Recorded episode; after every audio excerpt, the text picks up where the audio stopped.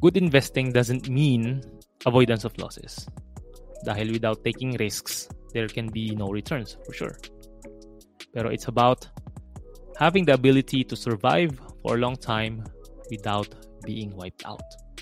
Ulitin ko, any risk that is or that has the capability to wipe your entire net worth is not worth the risk.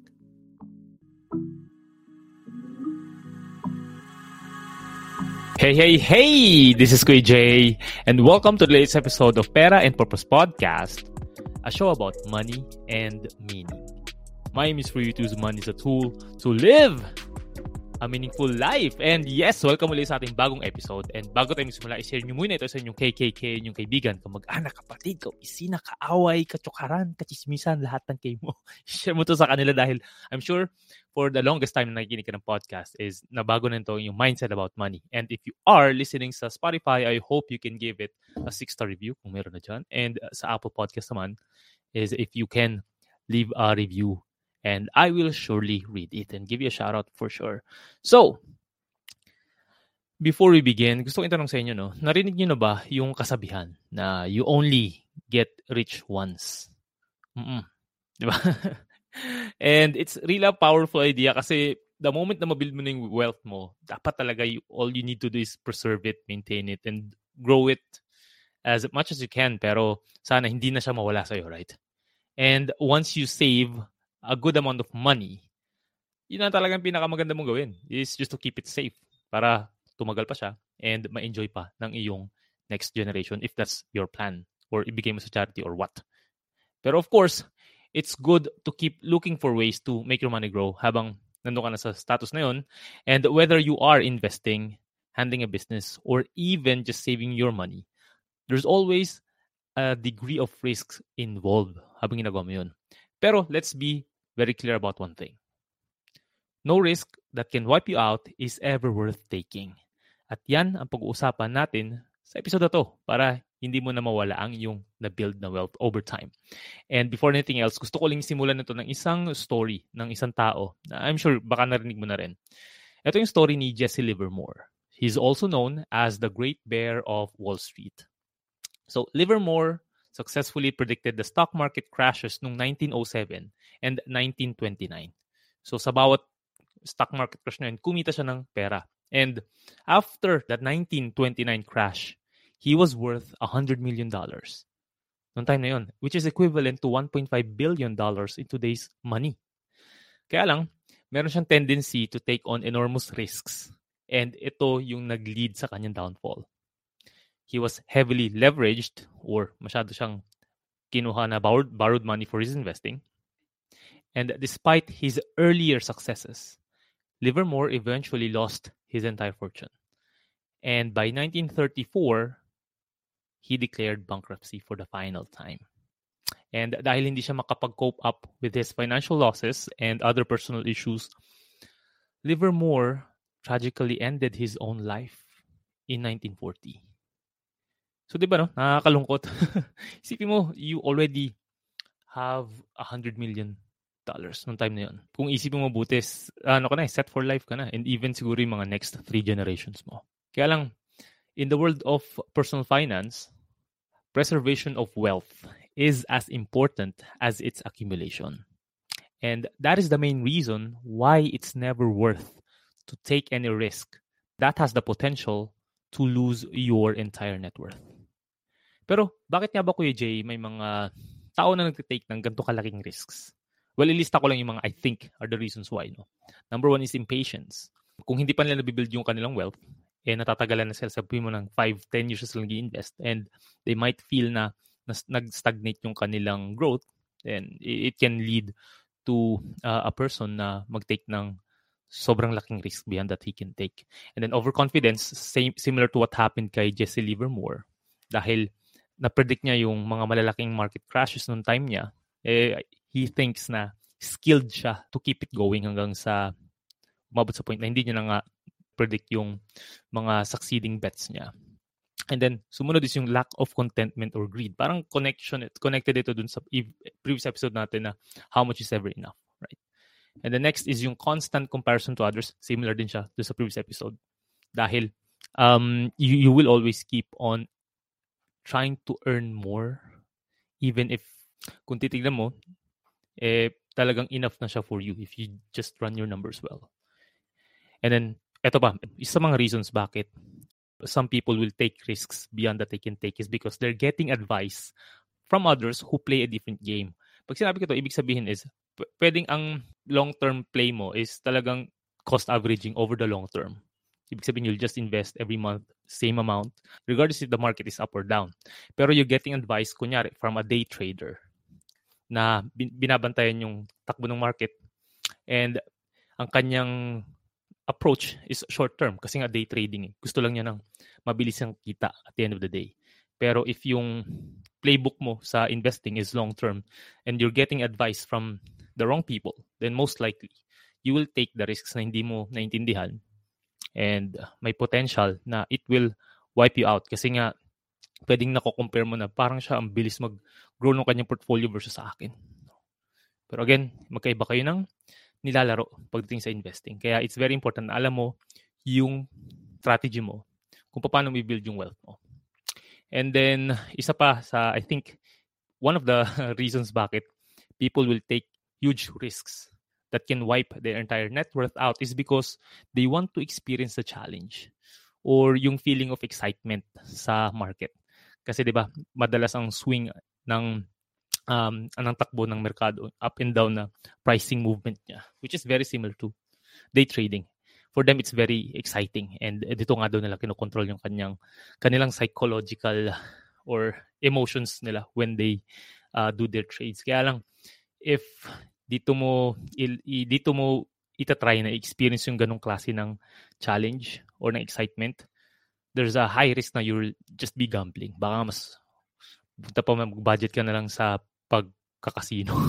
or it's not financial advice. It's not a wise thing to do as well.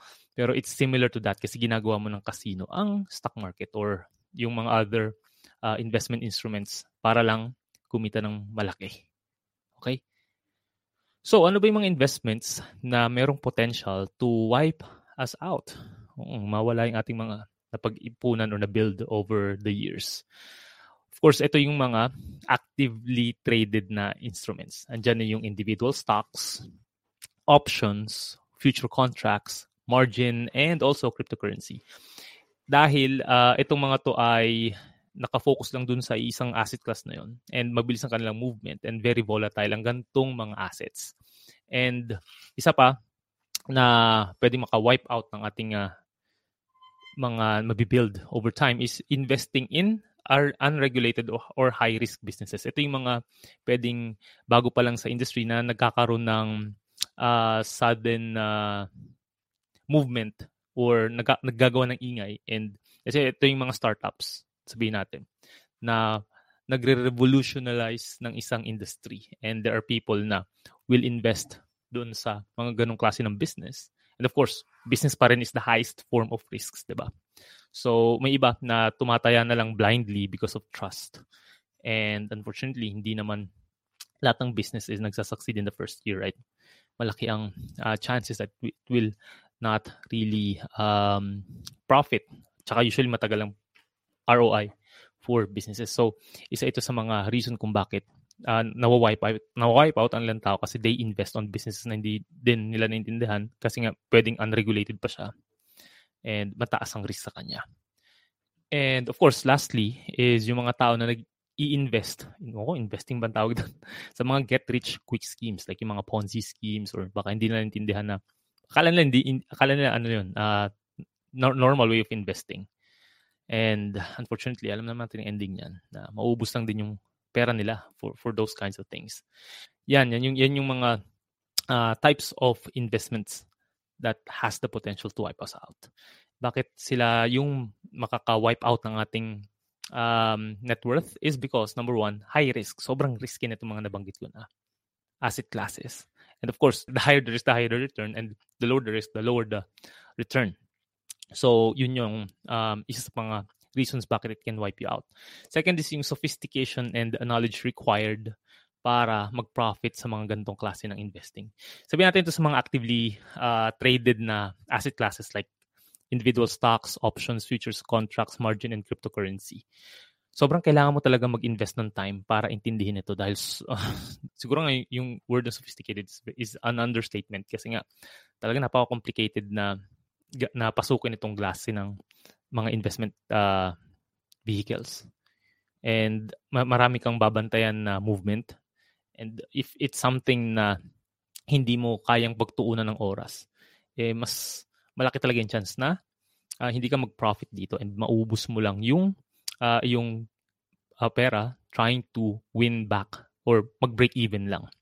And in in my experience, I've uh, listened to some of the day traders na nakilala ko dito sa UAE. And talagang sinasabi nila na kailangang masunog yung portfolio nila three times. Pag sinabi ng sunog is ma-wipe, ma-wipe out yung portfolio nila para lang matutunan yung uh, proper way of trading sa kanila.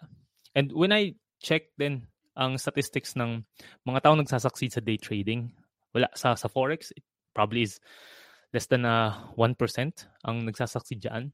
And dun sa iba, ko ring nabanggit na na asset classes is ganun lang din halos yung relationship. And uh, wala wala ako nakita na less than 50 parang 50-50 in chances. It's it's really rare na uh, makahanap ka ng or makakilala ka ng tao na talagang nagsasucceed on a consistent basis. Pwedeng yung iba, uh, malalaki yung pwedeng uh, nagkakaroon, pwedeng ma-experience mo na mayroon kang seven trades na puro nananalo ka, puro uh, puro gains ang nakuha mo, puro profits. Pero there's also a potential na on your eighth trade, eh, it can wipe everything out. So, yun, yun yung uh, challenge sa mga ganitong klase ng uh, asset classes and way of growing money. Kaya personally, I do not day trade. And hindi, hindi yan yung uh, pinopromote ko kasi nga it's really risky. And I would I would suggest na mag-invest ka na lang ng time mo honing your skills kung saan ka talaga magaling dahil yung investment mo sa sarili mo pa rin ang bibigay sa'yo ng may pinakamalaking returns and hindi ang mga asset classes na pipiliin mo ikaw ang best investment mo. Yun yung gusto ko sabihin dito. And one other reasons kung bakit hindi maganda itong mga nabanggit kong investment dahil kaya niya lang i-wipe out ang iyong net worth is because walang masyadong diversification dahil sobrang nakafocus ka lang dun sa isang asset class na yun and time comes na uh, bumagsak yung industry and nandun ka lang naka-invest, then talagang ubos ang pera mo. Mm. Sumunod, meron din kasing regulatory and legal risks dahil possible na um, hindi pa ganun ka-regulated ang isang uh, market kung saan ka naka-invest. Kaya may tendency na malaki pa yung profits na pwede mo makuha doon. Pero the moment na magkaroon to ng regulatory measures from SEC, from the government, or any other um, authoritating body, then mo, may tendencies na mabawasan or baka mawala talaga yung kinita mo kasi pwedeng yun yung isa sa mga reason kung bakit, kung paano ma-wipe out ang iyong uh, pera, of course. So, how do you avoid financial wipeout?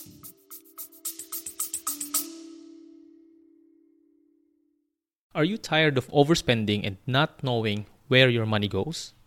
Well, meron akong gift para sa'yo. I've created a free intentional spending plan to help you take control of your finances. With this simple tool, you'll be able to prioritize savings and investments, track your expenses, and align your spending with your goals. Download it today and start spending with purpose. Link is on the description of this episode.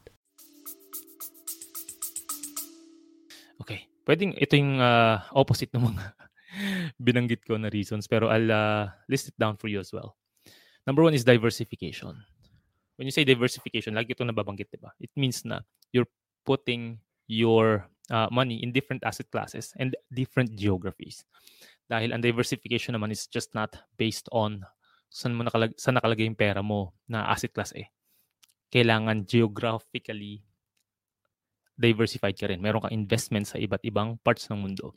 So, kung diversified ka nga, sabi mo meron kang uh, property investment, mutual funds, stock market, pero nandun ka lang sa isang lugar, let's say sa isang country, sa sa Pinas, eh, may risk ka pa rin na tinatawag na home, ang tawag sa ganun is sa uh, home country bias.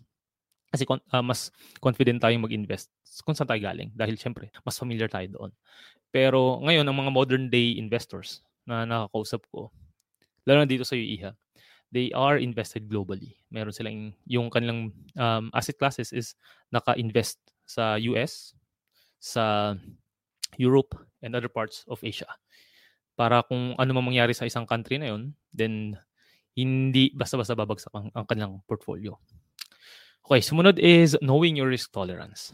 Of course, kailangan alam mo kung kung ano ba yung mga investments na papasukin mo na kahit mawala siya, eh, masarap pa rin yung tulog mo. I think yun yung pinaka best way of uh, understanding risk tolerance mo. Kung kaya mong sigmurain yung pagbagsak ng market, let's say, if magbumalik sa bear market and magkaroon ng correction, like a 40% loss, eh, kaya mo pa rin matulog na mahimbing. I think that's one good way of testing it. And sumunod, I, I think it's very important talaga na you have to understand your investments. Kung naiintindihan mo siya, may tendency na hindi ka talaga ma-wipe out kasi alam mo kung ano yung ways, kung paano ka mawala ng pera. And isa pinakamahalaga dito, as you are understanding your investments, is of course, you are you should be able to build your financial skill sets. If you have the, the financial skill sets, kahit na sabi mo magkaroon ka ng losses, then kaya mo siyang mabawi kasi nga you are skilled in growing your money. Dahil when you are investing over the long term, hindi mo iwasan ng losses. Kasama yan. Okay? Pero again, yun nga, binabanggit ko dito sa episode na to na ang pinaka loss or uh, risk na hindi mo dapat kunin is something that has that capability na maubos ang pinaghirapan mo. And another way to avoid financial wipeout is to have room for errors, aka ito yung margin of safety. And nung nabasa ko yung book ni Morgan Housel, yung uh, Psychology of Money, nabanggit niya dito na you have to have a plan on your plan not going according to plan. di ba? Nakakalito, di ba? Pero ang gusto niya sabihin doon na, kahit sabi mo plano ka, i-expect mo pa rin na hindi mag-work out yung plan mo as how you expected it. Kaya nga sabi niya doon sa book niya na yun na, kasi sabi mo na meron akong uh, tina-target na amount, sabi niya doon na, I'm expecting na magkakaroon yun ng one-third na loss. And it's fine for me. Yun yung kanyang margin of safety.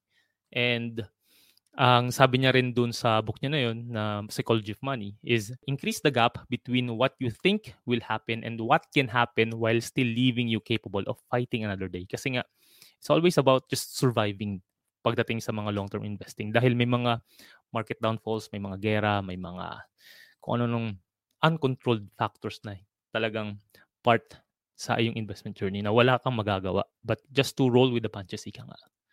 Kumbaga, saluhin mo lang siya. Pero huwag na huwag kang magta-tap out or what. And make sure na you survive another day. Na-justify itong sinasabi ni Morgan Housel, itong sinasabi niya na room for errors or margin of safety, dito sa isa ko rin binabasa na book ni Dan and Cheap Heat which is yung decisive is nabanggit nila dito yung na wag ka daw mag-decide based on a specific point. You need to have a range. Okay? Meron kang range na in-aim. Dahil as much as possible, or most of the time, hindi hindi mo mahihit yung number na yon. So if if you remember yung uh, sa episode na how much is ever enough, di ba? Nabanggit ko dun yung specific na FI number or financial independence number ko. And of course, yun yung pag niran mo yung numbers. Pero of course, there's this margin of safety na pwedeng yun yung magiging minimum na hinihit ko para as much as possible, meron akong buffer pa rin that I will expect if ever na hindi ko siya ma-reach. So, uh, ganun siya. You, you, you have to have this range that you're expecting. Mak- makuha mo to if you have a financial plan, for sure. And ito pa, uh, very important to to, no? Dahil minsan ang tinitingnan natin sa investments is, ano ba yung chances na malugi ako dito. Pwedeng ganyan kasi tanong mo. Eh. Pero may mga cases na 95% of the odds might be right. Pwedeng ibig sabihin kikita ka. Pero yung 5% odds na merong potential to wipe your entire finances out, then that means yung investment na papasukin mo is really not worth the risk. Kasi yung 5% pa rin na yan is pwedeng maubos ka. And that is the type of risk that you should not take.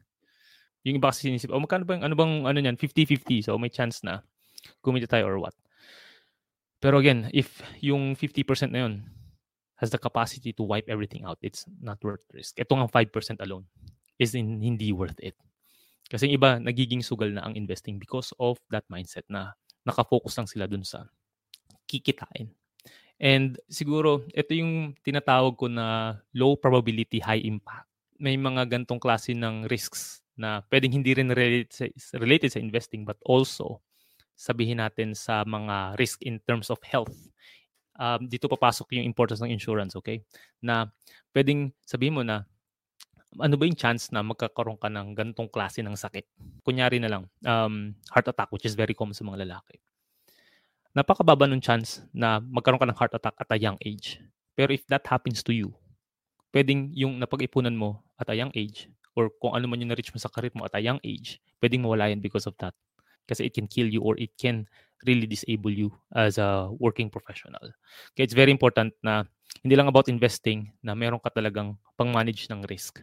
Para kung sakali may mangyari sa ito, then you have the money to sustain yung lifestyle mo, yung investments mo. And kung nagpaparal ka, na, nagpaparal ka ng anak, is something na kaya mong i-sustain, matatapos mo yung kanyang school, of course. And ihabol ko na rin, para sa mga tao na gusto lang maka-experience ng challenge and excitement of the swings of the market. ba? Diba? Na talagang sabi mo, gusto ko talaga itong experience dahil parang uh, masarap laruin itong market. Well, sige, pwede mo naman gawin yan. Pero make sure na exposure mo lang is very low. Ibig sabihin, pag sinabi exposure is very low, at least less than 10% of your entire net worth para kung masunog man yung buong portfolio mo ng uh, high risk speculative na investment mo, eh 10%, may, meron ka pang 90% na uh, at least will be enough para i-sustain ang iyong retirement or kung ano man yung mga uh, plans mo for your future. Basta wag na wag mong itataya dito yung buong buong uh, savings ng anak mo para sa college or yung sa retirement ninyo, right? Okay. So, yun lang ang uh, ating episode for today dahil I really feel na this is something na very relatable sa mga uh, tao na really want to build their wealth over the long term. Kasi nga, meron at meron ka mga kausap na sasabihin sa'yo na kumikita sila dito sa investment na to na hindi hindi mo kikitain your entire lifetime. And matetempt ka talaga. Hindi mo, kahit naman ako eh, may mga ganyan pa rin akong moments, di ba? Pero if you know na you're there for the long term, then you will stick to your uh, investment discipline. And that's very important na clear sa'yo kung ano yung investment discipline mo. So, just a quick recap lang na napag-usapan natin. We talked about yung story ni Jesse Livermore sa umpisa. We also discussed why there are people na nagtitake ng mga ganong klase ng risk minention natin dito yung uh, mga factors like yung pagiging impatient nila, overconfidence, lack of contentment or greed, constant comparison to others, getting advice from others who play a different game, and those who just want to simply experience challenge. And then we also discussed yung mga investment vehicles that have the potential to wipe you out. Andiyan na yung active trading na investments like yung stocks, options, futures, margins, cryptocurrencies. And we also talked about yung mga uh, investing in unregulated or high-risk businesses and, uh, of course, in get-rich-quick schemes. And uh, why? Explain natin kung bakit siya risky for you. And we also discussed how you can avoid financial wipeout through diversification, knowing your risk tolerance, understanding your investments, building your financial skill sets, having a room for error or margin of safety, and understanding yung upside nung upside or downside nung potential down, nung nung, uh, nung risk na yon. Again, there's 95% odds of being right and 5% odds being wrong na can wipe out your investment portfolio, then it's not worth the risk. Gusto ko lang talagang ulitin yan kasi nakafocus lang tayo dun sa 95%, di ba?